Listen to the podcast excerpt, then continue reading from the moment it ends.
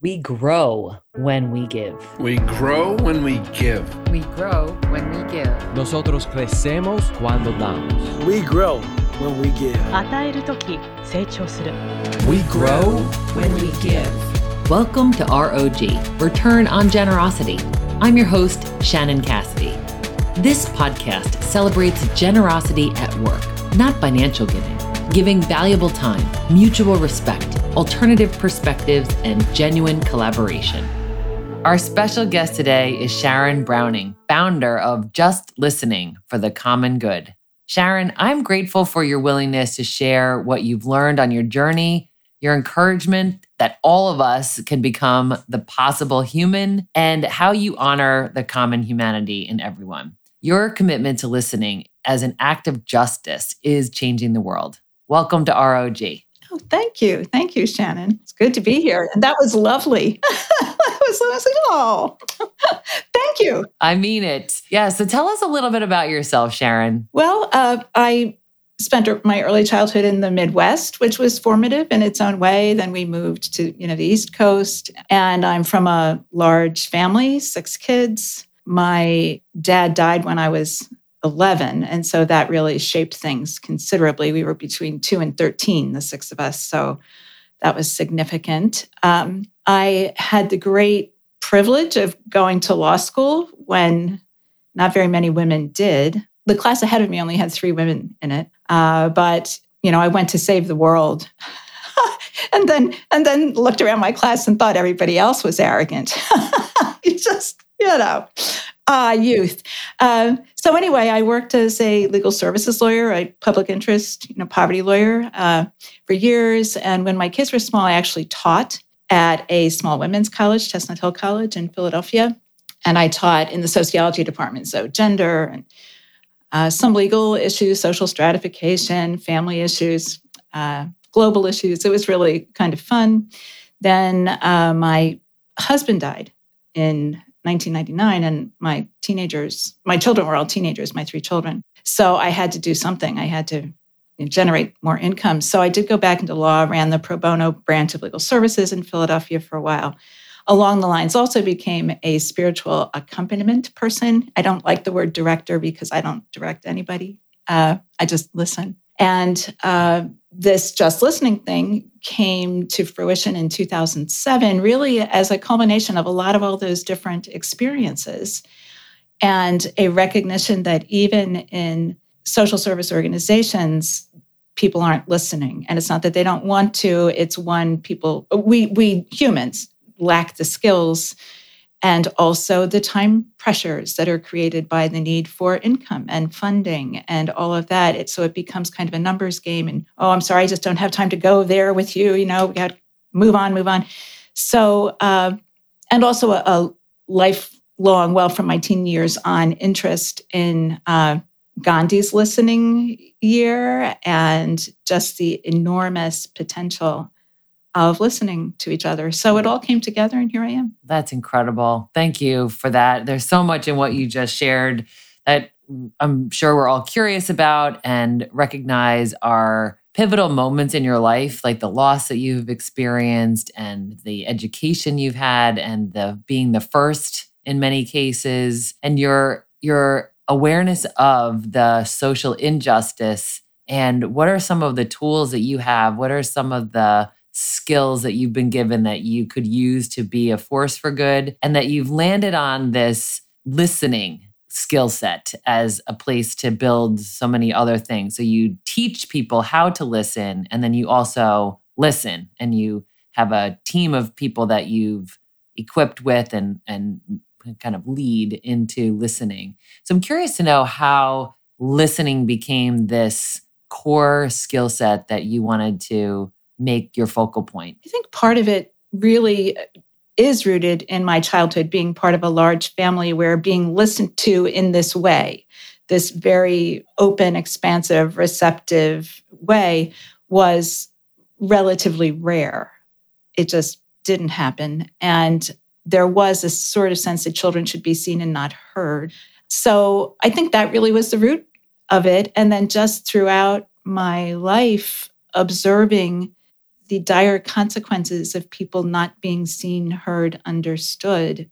So much of our dysfunction, I think, both both personally and socially and planetary at this point, comes from our lack of skill and awareness in listening not not only to other people but to ourselves. So doing our inner work is really central. So i, I just uh, i trust this because it is small it's a very tiny thing but it is foundational to all relationships it's foundational to social change and transformation we're not moving anything unless we listen it really is a macro skill that very often gets treated as a micro skill.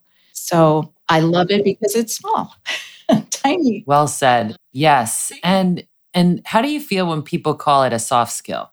What's your reaction to that? Well, I sort of like the word soft. So I, I don't find, well, I don't find it insulting anyway. I don't find other people's opinions insulting. I think it's a perspective that I need to probe. And I think having an understanding that listening is a soft listening meaning and meaning in, in a derogatory way like it's just not that important is simply reflective of a lack of consciousness around the issue and i don't mean being unconscious i just mean that we're we all have different levels of consciousness about all kinds of different issues and i think for a person to say that they are not yet aware of just how high impact listening is so it's it's all fine we're all on a journey agreed Absolutely. And you mentioned a couple of reasons why it's challenging, right? What are some of the things that you've recognized are barriers to effective listening? Well, the first thing I do want to say about not having the time is that time is all we have. It really is the only thing that we have any control over is this moment right now, right here. Not the past, not the future, just right now. So and time is expandable and contractible. It is what we make of it. So I think this is something that is worth carving out space and time for.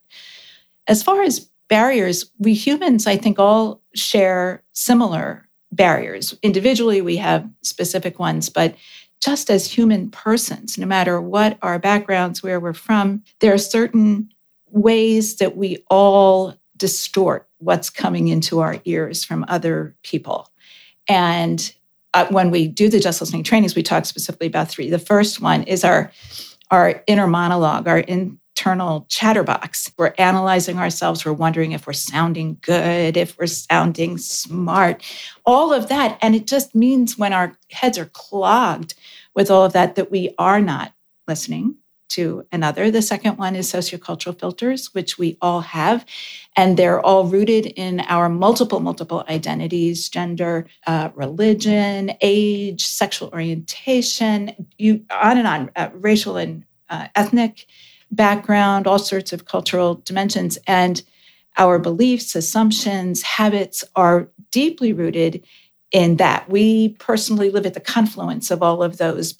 And so we think they're how it is, when in fact it's how we are, and it isn't how other people are. And then finally is ego, and which is largely unconscious. The ways in which our egos are out there distorting what we say and what we hear are unknown to us until we make them conscious. So in the, in the trainings, we go through this, and I use Eckhart Tolle's nine unconscious manifestations of ego because I love them. I think they're so good. And it is what it is to be human.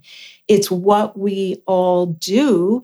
And we develop these behaviors as coping mechanisms. There are all kinds of things that impact us. And as a defense mechanism, we produce these egoic behaviors that simply get in the way and don't permit us to, one, be authentic and vulnerable ourselves, but also don't allow us to see that in other people. So we're constantly putting ourselves first, wanting to be superior, wanting to be right, wanting to show everybody else that we're right, correcting people when they're wrong, interrupting people so that they know that we've had a similar experience. And we, th- we think that's empathy. But that's just ego. That's just not empathy. So it behooves all of us on a daily basis to watch our language. Who is us and who is them? Who am I and who are you? Really ask ourselves who is our we?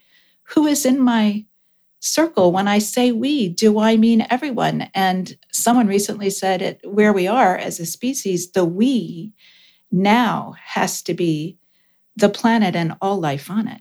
That's who our we has to be. And here we are consumed by who voted for whom, whose opinions about vaccination and masks are mine and whose are not. And it's just too small a perspective for us. We don't have the luxury of being so small anymore. We're magnificent creatures, we humans. Let's get on with it. Gosh, if our listeners just get one thing from this conversation, that would be one of the ones I want to highlight. And then ego and how human it is for us to make things about ourselves and to try to be right and, you know, be heard and you know, all of that righteousness is very normal, but not helpful when we're trying to build productive, compassionate, connected relationships. True, true. And one one other thing I want to say about this is that the goal of acquiring these skills is not perfection. We culturally want to be perfect. It's part of the whole ego thing. We want to be right. We, we want to be good.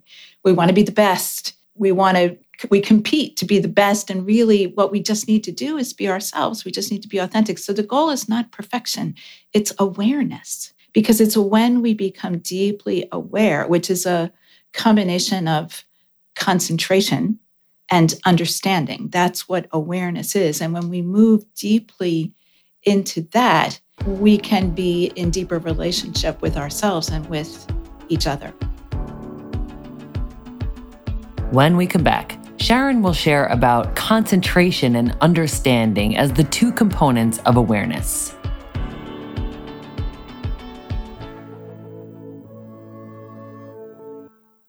Hello, I'm Joe Pamfield, President and CEO of the T. Howard Foundation. We fulfill our mission to increase diversity in the media industry by offering college students paid internships with major media companies. As a result of their internship experience, nearly 200 of our interns are hired every year in communications, marketing, and even on air talent. For more information about our program, visit t-howard.org.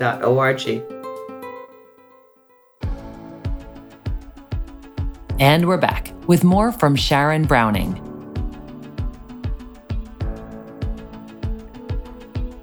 More about concentration and understanding as the two components of awareness. That really is the first time I ever read that formulation of it was uh, Thich Nhat Hanh's writings. And I was so struck with it because we talk about awareness all the time. We need to be aware, blah, blah. Uh, part of meditation practice is awareness, et cetera. But what is it? It's always good, I think, to sort of pull things apart to see what those component pieces are. And he says that awareness is really those two things it's concentration and then understanding. And he uses to make to sort of simplify it, he says, think of it this way it's stopping and looking. Just really focusing and paying attention to what is right in front of us. So, yes, and just little practices like paying attention to how often we interrupt each other, paying attention to our internal monologue, the things that are pulling us away from what's right in front of us, being aware of our biases. You know, you can go online to just Google implicit bias. You can go online and take some little assessments of your own, our own, because all of us have this. All of us have it. What is my implicit bias? And being aware of that. When we have that level of self awareness and self compassion, then when we see those behaviors in other people, we don't we don't say, "Oh, you jerk." We say, "Oh, poor baby, you too. We're all in this boat together." What happened to you? What's your story? Why are you that way? I know why I'm this way. Why are you that way? And how can we lift each other? Right. Because you have listened to people in the worst of circumstances, right? You you've been helping people who are incarcerated and who have been dealing with issues of justice and exclusion and abuse.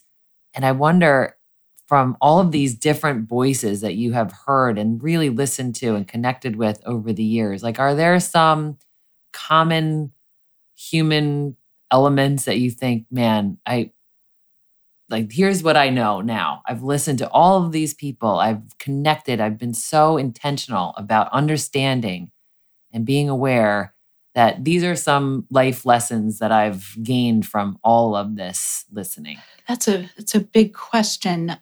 I, I do know that all of us want to be known. We, we want to be safe. So there's always a trust element in this. And thinking of generosity, listening is a in and of itself in this way is a generous act. And one it's Brene Brown who says one of the key elements of trust is generosity, being willing to give people the benefit of the doubt, not rushing to judgment. No one likes to be judged. No one likes to be told what to do. No one. No one. Unless you ask, unless you say, I need advice, that's one thing. But we go around all day giving advice, and no one has asked us for it. So being very aware of people's internal processes. People want to go there eventually. What do you think? You know, what are we use this process called strategic questioning, which was formulated by Fran Peavey, and it's really brilliant. There's an online manual. You can just Google Fran Peavey strategic questioning. And it's just a beautiful process of being fully present to another human and leading them through their own mind and emotions and desires and goals and dreams, because we all hold the solutions to our issues or concerns, whatever's going on with us inside. We can give other people information if they don't have it, but the inner guidance is what is foolproof. People love to know what they think and to do what they decide they can do. They want they want to be seen authentically for who they are and respected, which is simply a question of recognizing the inherent dignity of every person. Everyone has innate dignity. It doesn't it doesn't get granted to anyone. It gets disregarded all, day long. We're disregarding the innate dignity of other humans, but it is there. No one can take that from us. One of the, the men in, in the uh, prison project uh, has actually written an article on this very subject about dignities and the lack of recognition of dignity that prisoners experience and just how demoralizing and damaging that is. But we all do that. You don't have to be in prison to have your dignity uh, not recognized by other humans. So these are small, well, no, they're big gifts. They're not small, but they're small acts of generosity and kindness that we can do all day long, every single conversation that we have. Every single one can transform the world. I don't, and I don't, I'm, I don't believe that's an overstatement because I think what we we are in the middle as a species of this massive shift and understanding of who we are as humans, as a species. Yeah, it goes back to what you said about how do we define we and us versus them. And you're saying at this point in our evolution, the only proper definition of we is the planet and all living things on it. I think that's something all of us can practice how we're defining we, how we're looking at our place in this global system. And you started speaking about collaboration and how we work together and how people want to be known and, and how we can honor others' dignity. Tell me a little bit more about the workplace and how you've seen collaboration and inclusion be a form of generosity. I think collaboration is a recognition that we are not superior to others. And that in fact, we only have a very small piece of the insight that is required for any project, any program. There's so much more innovation when everyone is consulted and part of the project. And in very different ways, people get to select in collaborative projects what their role could be. You know, if, if people are self-aware and know what their gifts are and their talents and what they can contribute, which is always the things that bring them joy, then that's what they contribute. So, for example, we have an editorial team. We have some crackerjack editors. Like they're just awesome. We have a writing team. We have the content team.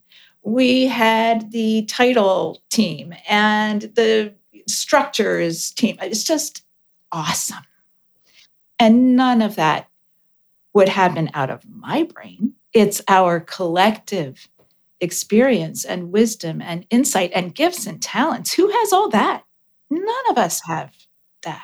So that humility and the curiosity of I am not the be all end all. I'm a contributor. I am a willing participant in this team or this operation or this initiative, but it's not just because of me. So I think that that appreciation for thank God we have each other because that's how the puzzle pieces come together. I'm just this one piece. It's an important piece. It's not the same without me here, but I'm not the whole thing. It's not, it's not the whole right. picture. And I actually think that's an important component of leadership. It, I mean, leadership traditionally we see in a very hierarchical way. There are the people on top, and then there are the people who follow, leaders and followers. Whereas I think we're moving again as a species, and and indigenous and ancient wisdom uh, has had this for a very long time that it is the collective, it is the whole that sees more clearly. And that's what we need to do. You know, we need to, to operate in circles, not hierarchies, and that everyone, everyone is a leader sometime or could be a leader sometime. We've all been led by people that no one would really think was a leader, but our minds and hearts have been changed by all kinds of people. So, understanding leadership as a shared quality, not as something that only a handful of people with privileged education or money or what, you know, whatever. Everybody can be a leader at some point. And part of being a really good leader, I think, is lifting up, recognizing and lifting up the gifts of other people. That's what leaders do. So, for those listening who relate to that, what would you recommend that they do to be less judgmental of themselves and others? Love themselves. Love, love even, and I oh, that is so that sounds so facile. That's that's so much harder to do than it sounds like because we are acculturated to self-criticism we hold ourselves to somebody else's idea or standard of who we should be or how we should be or how we should look. And all we need to do is be our glorious selves. Every human is just a light and just connect with that, which means honoring the things that we aren't so wild about in ourselves because they they are the key to our transformation embracing those things that we just aren't comfortable with getting in touch with them. They've served us somehow. They've served us. Maybe it's time to let them go but it would be worth the energy to sort of contemplate why. Why do i think i need to xyz why do i think i need to be perfect? Why do i think i need to get this right? Why does it does it upset me when I look foolish in front of other people? Who cares? Like let's all be foolish together. It's so much more fun to not really have to be anything other than who you are in all in all our messiness. you know, we're yes. all messy. Let's just do right. it. Share a, our messiness. It lightens the load to hear you say that and to accept ourselves as we are and to really embrace that humanity and that we're on a journey and nobody's expecting us to be perfect and we shouldn't expect that from ourselves either. So all of our guests share a favorite quote or mantra. I'd be curious to hear yours, Sharon. Well, I guess I guess the one that I, I, have quotes that I love in terms of social change and transformation and all of this, but the two things that are sort of my North Star uh, currently. Well, the first one has been for a very decades at this point, which is love is all there is. Love is all. Love is love. That's it. Just love is the essence of everything, I think. And and love, we we know so little about love. We humans, we even have to come up with a uh, a definitive modifying adjective, unconditional love. If there's a single condition, it is not love. It is not love. Some form of requirement or expectation, but it isn't love. So, absolutely no condition ever. And then the other one is what I mentioned earlier. I the the James O'Day expression, and and I, he's who I heard it from, read it from. It, it could be someone else's. I don't I don't know, but I love it about having relentless compassion, relentless compassion for ourselves and for other people, and then I would add couple it with radical, meaning going to the root, radical humility, knowing we simply do not. Oh my gosh. Thank you, Sharon to think about all of your lived experiences, all of the things that you have observed and noticed, and for you to say, here's the thing it's love. Love is all there is. And I think for us to take that away and think, how are we modeling that? How are we using that to, to prioritize, to understand ourselves and others? And then for you to remind us about this relentless compassion and radical humility is really it it's a ongoing work for us. It's work for us to continue to invest in. Everything is fuel for change and transformation and we get stuck in our griefs a lot because we all have sorrows, we all suffer from loss of numerous kinds and we can get stuck there because it is difficult. Whereas that really is that really is the fertilizer for becoming, which we're all we're all becoming. And it's painful and it's hard, but it's all it's all because of love.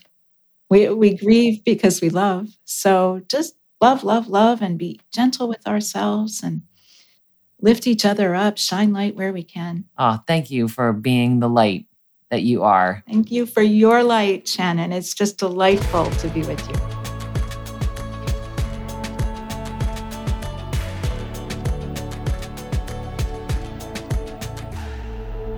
ROG takeaway tip how to apply what we've learned to our own work and lives. Sharon shared so much, I highly recommend listening to this one again. Every conversation can change the world, especially if we listen what gets in the way of us just listening? The three things Sharon shared is our inner monologue, our sociocultural filters, and our ego. Our inner monologue, number one. This week, let's be intentional about turning down the volume of the inner chatterbox. Quiet it down so you can just listen to others. Number two, the sociocultural filters. This includes our identities, orientations, beliefs, background be mindful of yours and how it can influence what you're hearing. And the third is our ego. It's human and part of our defense system, but not helpful when we're really trying to listen. Catch yourself this week seeking to be right, putting yourself in the lead role of the play you're in, interrupting people, or hearing things through the me filter. Other key takeaways include how do you define us and them? I agree with Sharon that we should challenge ourselves to define we as the earth and all living things on it. Another key takeaway what would it mean for you to live with relentless compassion? Who could you be more compassionate towards? Likely it's yourself. And what would it look like to live with radical humility? Not thinking less of ourselves, but thinking of ourselves less. Last and most importantly, love, love, love be gentle with ourselves, and lift others up.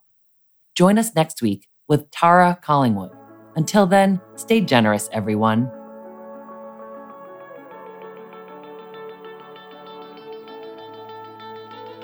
Thanks for listening to ROG, Return on Generosity Podcast Please help us grow by subscribing and reviewing us on your favorite podcast player.